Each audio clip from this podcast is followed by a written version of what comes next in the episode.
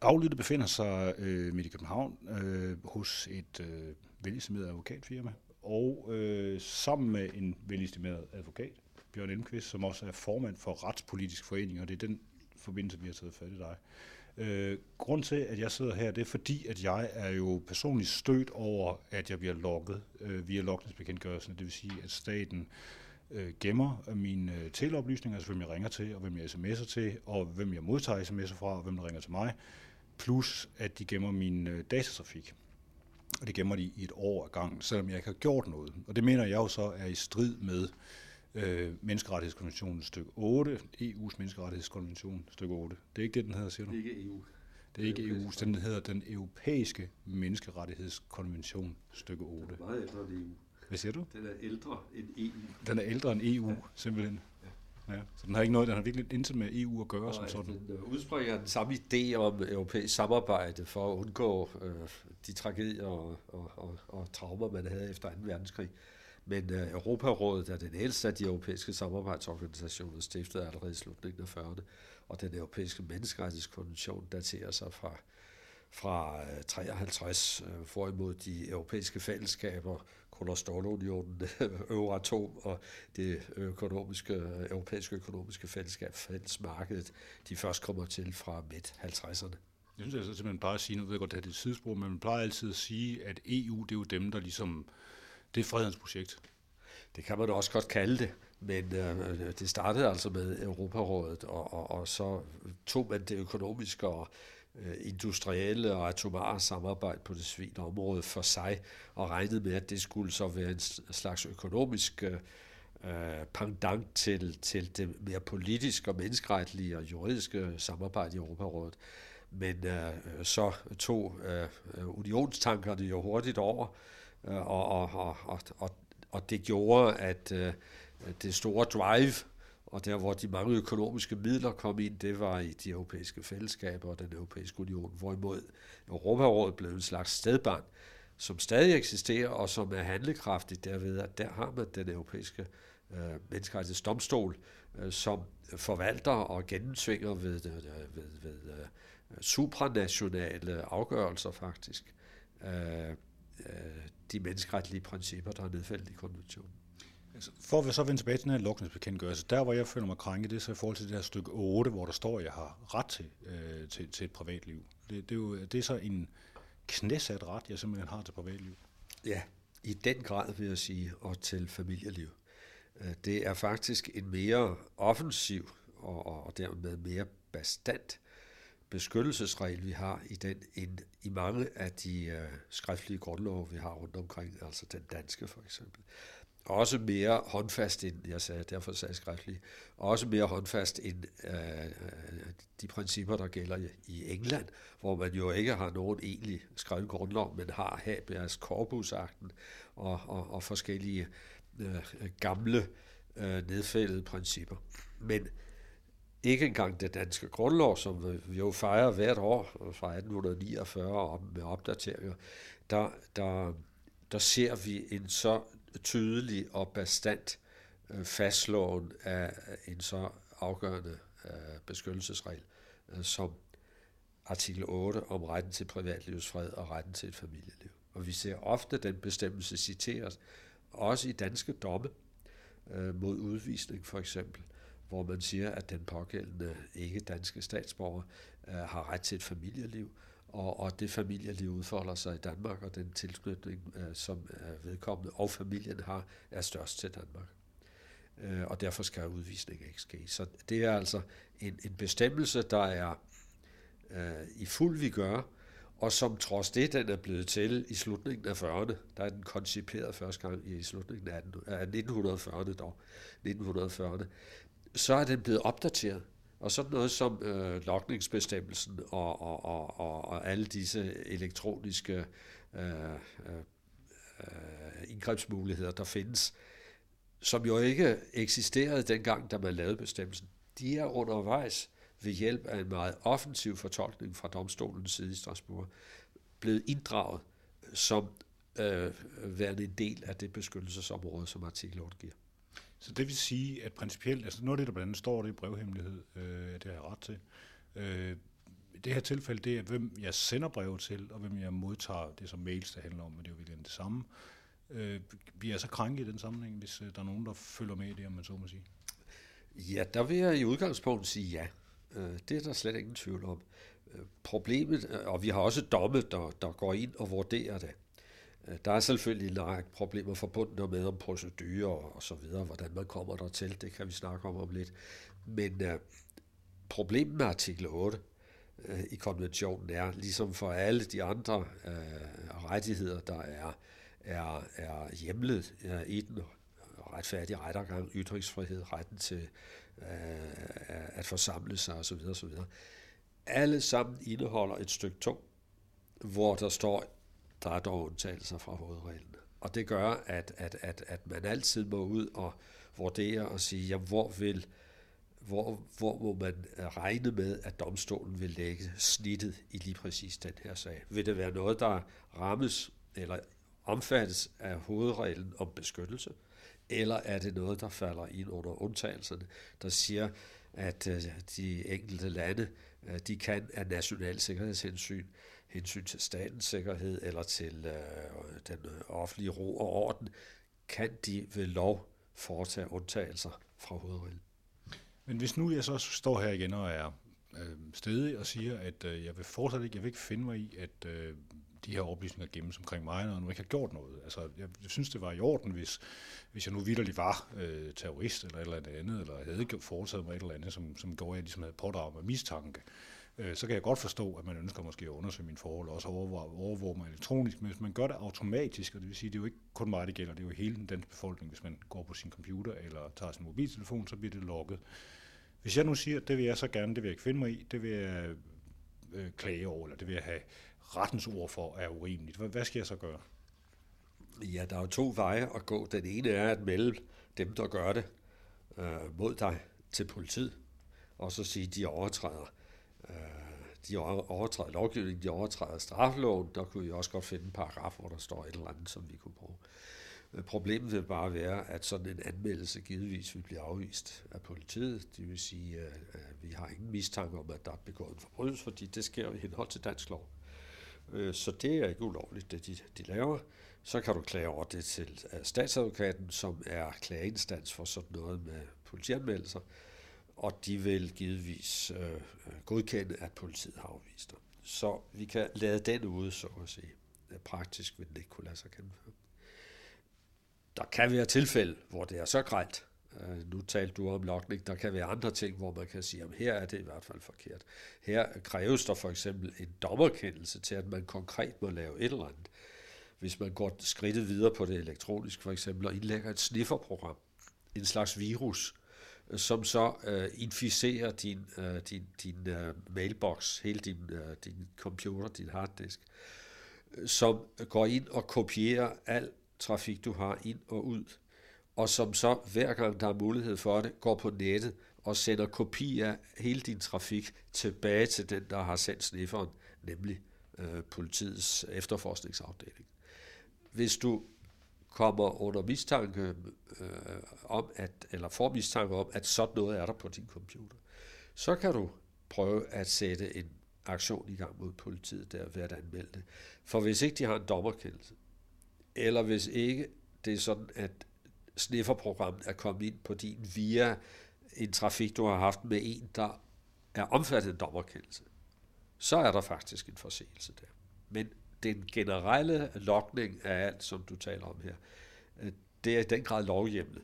Så, så, så der bliver man nødt til at sige, at den eneste vej, du har for at gå ind og angribe det, det er at søge at anlægge en civil sag øh, ved en dansk domstol mod den instans, der står for det her, du kunne sige, det var Justitsministeriet for eksempel, som har været med til at få loven vedtaget. Du kan jo ikke udtage en stævning mod Folketinget, det er jo den, der har vedtaget loven. Men at det må så være et eller andet ministerium, som du laver den her stævning imod. Hvis jeg så skal gøre det, så, øh, så går jeg bare ned og siger, nu vil jeg øh, en eller anden finder en byret, og så, det kunne så være Københavns byret, og så siger jeg, jeg vil gerne stævne øh, Justitsministeriet. Det må så være Morten Bødskov i øjeblikket. Jeg vil gerne stævne ham, fordi han lokker mig øh, i strid med, hvad jeg mener er mine frihedsrettigheder. Hvad, hvad vil der så ske? Ja, du skal jo skrive det på papir. Det er ikke nok at ringe til byretten og sige, hej, jeg vil godt lave det og det at du skal øh, have lavet en stævning. Det skal du typisk have en advokat til at hjælpe dig med. Du kan også prøve at gøre det selv. Øh, og øh, det er muligt, at sagen, øh, da det er mod et ministerium, øh, skal starte ved landsretten, så plejer landsretten at være første instans, hvis det er konkret, og hvis du sætter et eller andet erstatningskrav på, øh, Øh, så skal man, kan man lægge det så højt, at man når op på den beløbsgrænse, der er forudsætning for, at det kører ved landsretten. Der er nogen, der siger, at det her det er jo ikke et spørgsmål om penge for mig, det er et spørgsmål om principper. Men der må jeg sige, at vores system øh, med, med civile sager er faktisk skruet sådan sammen, at øh, det bliver lidt lettere at komme igennem med en stævning, hvis der er sat øh, beløb, øh, hvis der er sat kroner og øre på et eller andet krav, du vil have inddrevet. Det er noget, vores samfund er indrettet sådan, at der er respekt for, hvis der er tale om penge, så kører det lidt hurtigere. Hvis det bare er et spørgsmål om, at du har nogle ideelle rettigheder, du øh, synes er krænket, øh, så bliver det endnu sværere. Men altså, en stævning skal udfærdiges, og den skal indleveres. Om det så er byret eller landsret, det er i den sammenhæng i og for sig ikke så afgørende. Men det, der vil være afgørende for dig, det er, at det bliver dyrt af helvede til. Retsafgifterne er høje, og hvis du vil prøve at undgå det, og du skal øh, have råd til at betale en advokat, jeg tror ikke på, at din retshjælpsforsikring vil, vil dække her, så skal du prøve at få den pågældende advokat til at søge på dine vegne, eller gøre det selv, om det, der hedder fri proces. Det vil sige, at øh, at øh, Civilstyrelsen, øh, en instans, en øh, administrativ instans, skal vurdere, om sagen er principiel nok, og om der er tilstrækkelig realistisk mulighed til, at sagen vil kunne få gang med retterne, til at man siger, okay, du får øh, fri retsafgifter, du skal ikke betale dem, og dit salær til din advokat, det betaler det offentlige. Øh, om der er advokater, der vil gøre det, det er ikke sikkert, fordi det salær, man bliver tilgodeset med i den sammenhæng, er ofte meget, meget lavt. Hvis du har pengene til det selv, jamen øh, så er det jo helt fint. Eller du kan lave en stor indsamling. Du kan få den danske befolkning, øh, der godt vil på Facebook og være på webkamera, men ikke vil have at offentlighed, øh, eller at myndigheden kan sidde og logge med. Hvis de vil være med til det, jamen så kunne I være så mange, at I snilt kunne få råd til at bruge, finde frem til den million eller halvanden, som det vil koste at få sådan en sag igen første instans. Jeg kan også prøve, nu, nu er jeg jo på en public service kanal, som jo også har nogle penge, som får penge ind hver år. Det kan være, at jeg skulle spørge cheferne, om de kan lyst til at investere 1,5 million kroner. Det, vi kunne måske, nu nævnte du selv, at man kunne øh, stille en erstatning op øh, modsat. Så kunne det være, at det måske kunne gå op på den der måde. Hvor stor en erstatning skulle man kræve for, for den type krænkelser, vi taler om her? Det er et skønt spørgsmål. Øh, men det er igen en balanceakt, der går for det første, vil jeg sige, for at sikre, at sagen kommer i landsretten, det ligger der en fordel i, fordi man har altid ret til at, at, at, at anke, altså gå en instans videre. Og hvis du er startet i landsretten, så er ankeinstansen højesteret. Hvis du er startet i byretten, så skal, kan du, har du krav på at komme videre til landsretten. Derfra, hvis du skal videre til højesteret, og man vil gerne have højesterets ord øh, for, om det er rigtigt eller ej, øh, øh, så skal du have en tredjeinstansbevilling for at kunne komme videre, efter at have været både byret og landsret. Så der er altså nogle fordele ved at, at starte ved, ved, ved landsretten, kan man sige. Øh, man kunne sige, at den erstatning, du kræver, skal jo være så stor som muligt. Det skaber en vis respekt, og så kan du også at den vej jo øh, få dækket nogle omkostninger ind. I øvrigt, hvis du vinder sagen, vil det ofte gå sådan, at modparten får pålagt sagsomkostninger det, der er det risikable, det er, at du ikke får nogen erstatning, du øh, ikke har nogen til at dække dine advokatudgifter, og du sidder tilbage med det store tab selv. Ikke? For det kan altså godt løbe op. Men øh, omvendt skal man jo nok heller ikke lægge erstatningskrav så højt, som man siger, ja, ja, det er godt med ham. Han siger, at han gør det af principiel grund. Han er bare ude på at lave penge på det her. Der er en, en sårbar, en, en, en meget sensibel balance der, man skal passe på, ikke tipper for højt over. Men jeg vil sige, hvis det hvis det er ene mand, der laver det, og, og man kræver en erstatning, så vi 100.000 kroner være et, et pænt rundt beløb. Og i amerikansk sammenhæng er det jo latterligt. Det er jo slet ikke den slags erstatningskrav, de kører rundt med. Hvis omvendt du var, ikke du var alene, men der var, der var mange, hvis I var et par tusind eller noget, jamen så skulle man jo have et eller andet mere symbolsbeløb, som man så måske kunne sige skulle gå til væltet formål, hvis man vandt pengene.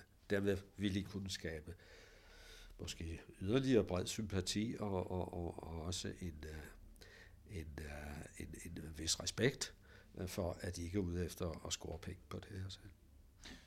Du er selv advokat. Er det en sag, du vil påtage dig? Jeg kunne godt tænke mig det, hvis jeg havde tid til det. Mit problem er, at jeg øh, for 99 procents vedkommende er, er optaget af strafsager. Og øh, jeg har stort set året rundt øh, en snes øh, folk siddende i varetægtsfængsel, ud over alle de andre sager, jeg har været siddende. Øh, og det vil jo nok kræve en del øh, arbejde, det her.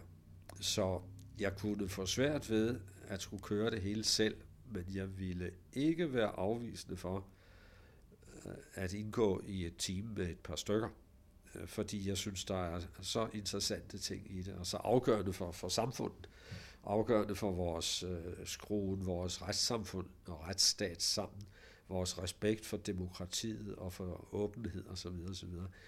Øh, det, at vi rejser os en gang imellem og siger, at vi skal ikke finde os i den følagtighed, der er hos et øh, altid værende flertal i Folketinget. Øh, nogen kan kritisere, når de sidder i position, bliver det man selv justitsminister, øh, ja, så ser det helt anderledes ud, og så er man helt med på holdet. Jeg synes, vi trænger til at få gjort op med, med, med den sammenspisthed og den lemmingeagtige øh, holdning, som man finder mange steder i samfundet, når vi får at vide, jamen det, vi bliver nødt til at have det her kørende, vi bliver nødt til at imødekomme PETs og politiets krav om det og det, og hvis bare du har rent mel i posen, så kan du da være ligeglad med, om politiet kan følge med i, hvem du har mailet sammen med. Altså, det var lige præcis det sidste, jeg er vred over, fordi jeg har det jo sådan at sige, at hvis jeg har rent, i og med, at jeg har rent med i posen, så kan jeg ikke se, hvorfor de skulle interessere sig for mig. Det synes jeg jo, at den vej, det spørgsmål bør vinde. Altså ligesom man kan sige, at vi kunne jo også tage fingeraftryk på den hele befolkningen og en lille DNA-profil for en sikkerheds skyld, og det kunne jo ikke være noget problem, hvis man ikke har noget at skjule.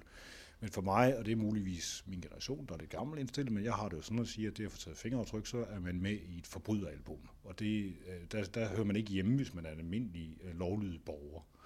Du er selv medlem, tidligere medlem af Venstre og folketingsmedlem også. Øh, det, det er jo et frihedsparti. Hvordan er din indstilling til, til den her, til, til, hvad skal man sige, hvad har vi ret til som borgere? Meget mere end det, vi, der, der tildeles os i det daglige, synes jeg. Jeg brød med partiet Venstre tilbage i 1990, øh, da jeg sad i Folketinget og var næstformand i Folketingsgruppen. Jeg meldte mig ud af partiet.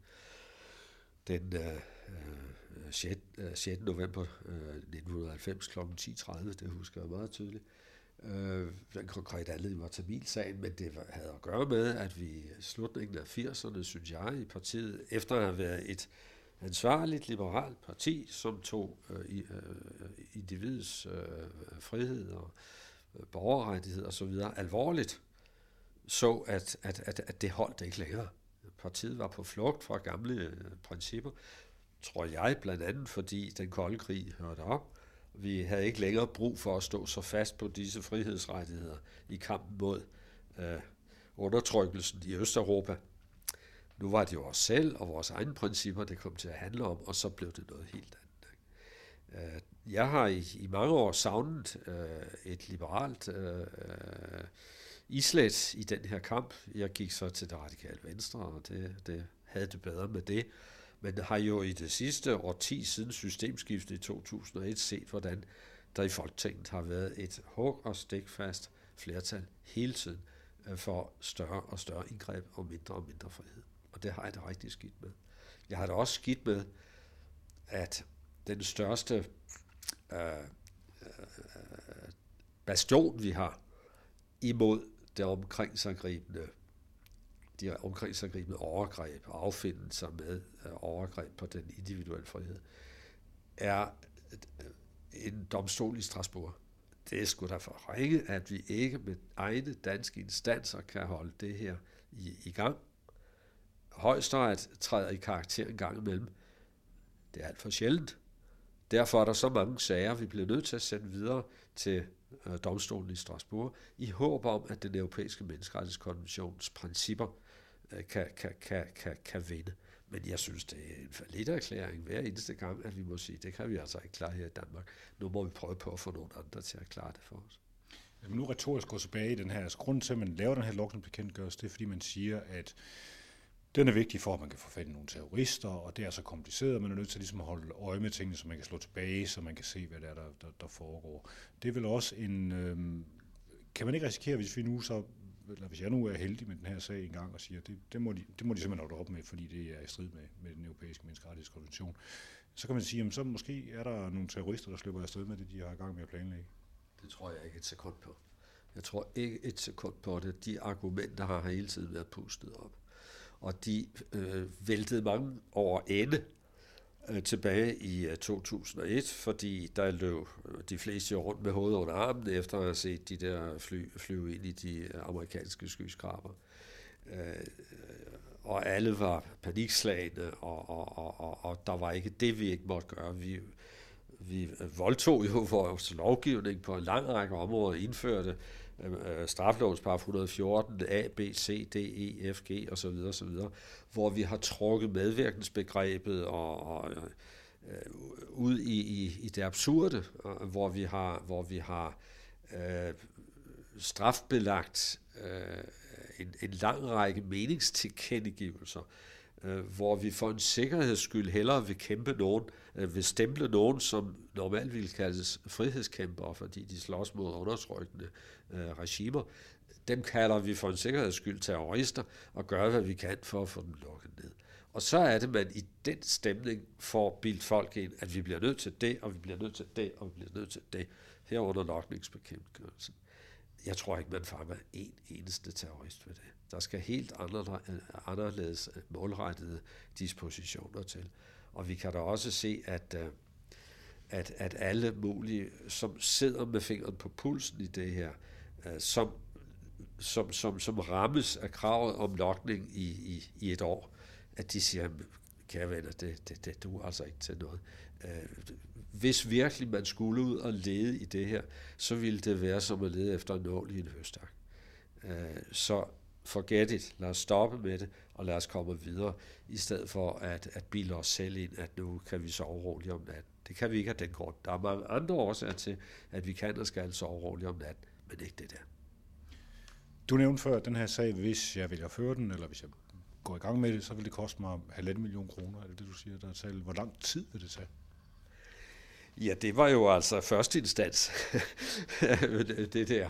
Og det var måske lidt højt sat. Øh, måske lidt højt sat. Men der, skal, der, der vil blive en lang skriftudveksling, forberedende skriftudveksling mellem dig som sagsøger og sagsøgte, som jo ikke selv vil føre sagen, men hvis det er Justitsministeriet eller ministeren, så vil kammeradvokaten øh, i henhold til den generelle aftale, der eksisterer mellem statsministeriet og kammeradvokaten, øh, gå i gang og, og komme med alle sine svarskrifter og påstå, at den er afvist, for du har ingen retlig interesse i det her.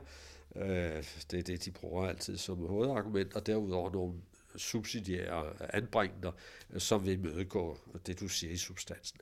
Og sådan en skriftveksling, der plejer at være tre måneders frist for hver til at svare, og så når han har svaret, så skal du øh, øh replicere, og når du har haft tre måneder til at replicere skriftligt, og komme med en masse nye bilag, så skal han duplicere. Det vil sige, give dig et svar på dit svar på hans svar på din stævning. Og alle de bilag, som kammeradvokaten vil vedlægge, dem bestiller han. Han tager telefonen eller skriver på en mail eller en fax til Justitsministeriet, til Statsministeriet, til Udenrigsministeriet, til alle mulige, Forsvarsministeriet, hvem det kan være. Send mig en masse responser om det og det og det.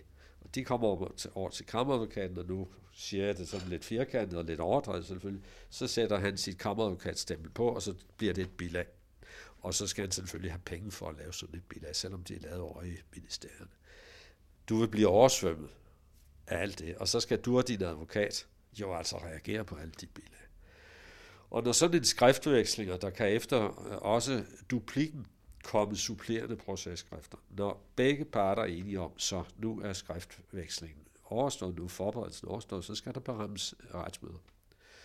Og øh, det kan godt ligge mange, mange måneder ud i tid, før man får til, afsat det tilpasse antal dage. Det er muligt, at du indkalder nogle vidner, nogle ekspertvidner. Du kan også indkalde Hvis du ikke er ene sagsøger, men sammen med andre, så skal de måske afgive partsforklaringer i retten, afhøres af, af din advokat og, og, og dit advokathold og af modparten og kammeradvokaten. Og de vil måske også føre nogle vidner. Så det kan godt have lange udsigter. Sådan en sag vil under gunstige vilkår sige, vil jeg sige, nå frem til en første instans afgørelse efter to, to og et halvt år. Efter du har udtaget stævning. Og så skal der jo nok ankes, øh, afhængig af, hvad resultatet går ud på. Hvis det er en afvisning, ja, så kan du øh, bringe den videre i systemet. Men hvor får du finansieringen til det? det hvis du har fået en fri procesbevilling, omfatter den ikke automatisk en anke. Så skal du ud og søge om det. Det er muligt, du får det. Hvis ikke du får det, kan du klage til procesbevillingsnævnen og prøve at få dem til at omgøre afslaget. Når det er på plads, ja, så skal du til at udfærdige, så skal din advokat til at udfærdige øh, øh, papirerne til appelsagen, ankesagen, og så skal der ske skriftudveksling om det. Igen kan der komme, skal der komme en forberedelse af det, og øh, der skal berammes hovedforhandling, og hvis det er højesteret, vi taler om, jamen, så kan sådan en, en hovedforhandling i bedste fald komme to og et halvt til tre år efter første instans afgørelsen. Og så er du altså op på efterhånden fem år og når du så har en afgørelse ved højesteret, og lad os sige, det er de to instanser, der har været involveret, hvis vi skal omkring byretten først, så tager det endnu længere tid. Så kan du, hvis du er tilfreds, klage til den europæiske menneskerettighedsdomstol. Indbringe kongeriget Danmark for ikke at have øh, givet dig en øh, retfærdig rettergang, eller ikke har givet dig retsmidler, det kan afhænge af, hvad beslutningen går på, eller at have overtrådt øh, artikel krænket din artikel 8, fordi de ikke har givet dig medhold i, at privatlivets fred bliver, bliver, bliver krænket. Og få den for til realitetsbehandling i Strasbourg vil i heldigste fald tage fire år. Og hvis du lægger de fire år oven i de fem, så nærmer du altså 10 år. Tør man oven på den her smør, smør her overhovedet spørge om, hvorfor har vi en europæisk menneskerettighedsdomstol, når de jo, hvis det tager mig 10 år og koste mig, du sagde, halvanden million bare for første instans, så må man gå ud fra, at det er i hvert fald minimum af et tilsvarende beløb for næste instans, plus hvad der så ligger i den anden, så er vi oppe i måske et samlet beløb på groft sagt måske en 6-7 millioner kroner eller sådan noget, før vi overhovedet er i gang med at snakke med den europæiske menneskerettighedsdomstol. Ja, fordi, for, din del af udgifterne, fordi på den anden side, der er jo også kammeradvokaten for en del mere, end din advokat får i salær. Jeg er involveret i sagen mod øh, en tidligere statsminister om Irak-krigen, og den gik igennem to instanser, landsret og højesteret, og, og vi kunne se, at det kammeradvokaten fik i forhold til vores advokatsalær, det var fire gange så stort. Så, så der bliver mange flere penge genereret på den måde, den vej ind. Men den europæiske menneskerettighedsdomstol er vigtig, fordi den har eksisteret nu i 60 år. Ja, godt og vel. Cirka 60 år. De har i Strasbourg vedtaget en lang række meget principielle afgørelser, der har fortolket og udvidet, kan man sige, området, eller i hvert fald fastlagt området for de her forskellige principper i, i, i øh, artiklerne om menneskerettigheder. Og de tjener som rettesnor for de nationale domstole. Øh, det sker meget ofte, at, at, at vi først og fremmest i straffesager her i Danmark for eksempel, påkalder os afgørelser fra den europæiske menneskerettighedsdomstol, når vi gennemgår sagen i retten. Og at de danske domstole siger, at det er jo rigtigt, artikel øh, 6 om retfærdig rettergang, det betød sådan og sådan.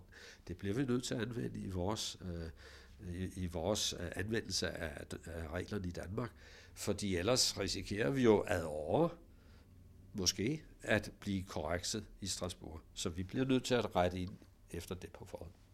Men når det er sagt, så vil jeg da også medgive, at det er yderst utilfredsstillende med det her lange forløb. Og der er masser af sager, der verserer, hvor jeg har klienter, hvor kolleger har klienter, hvor der sidder borgere rundt omkring, ikke bare i Danmark, men også i mange andre lande. Øh, også velordnede samfund som Danmark, som Sverige, og Norge og Finland, der sidder og venter på afgørelser og som venter og venter og venter.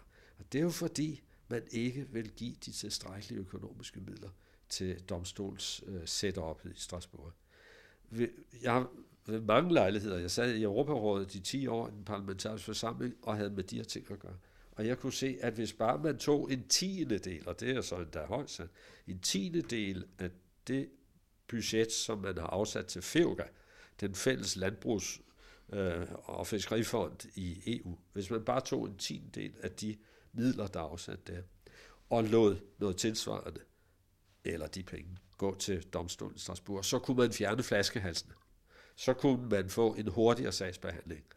Det ville også betyde en bedre og effektivere anvendelse af principperne, og det vil sige et kolossalt løft for menneskerettighedssituationen. Nu taler jeg om Danmark og Sverige og Norden, Norden her, ikke? men der findes jo altså lande som Tyrkiet og Rusland, som også er med i Europarådet, og som også omfatter menneskerettighedsdomstolen, hvor ventetiden er endnu længere, og hvor der sidder folk i fængsel og venter på at få en afgørelse i Strasbourg.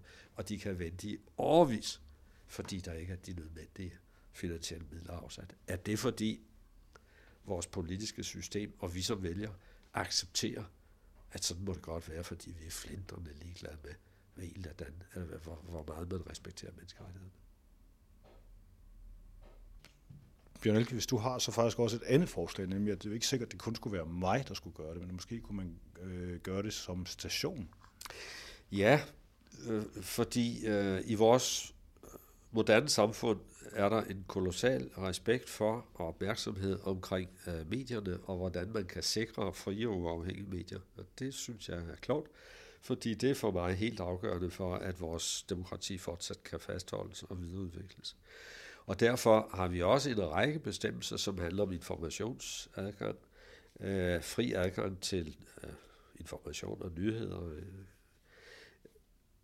og ytringsfrihed, artikel 10. Og øh, jeg kan da se, at domstolspraksis, øh, både i lang række lande og i, i i øh, den europæiske menneskerettighedsdomstol, gives der særlig opmærksomhed omkring foranstaltninger, der kan udlægges som overgreb mod medier og rettet mod ytringsfriheden. Og da jeres station jo er omfattet af, af, af, af bestemmelser om, om lokning, og I som station har en gennemslagskraft, der er større end de fleste enkeltpersoners øh, gennemslagskraft, og også har større økonomiske midler, øh, så var det måske en, en, en, en tanke, man skulle bearbejde yderligere, om, om man skulle lade en radiostation eller en medie stå som sagsøger eller blandt sagsøgerne.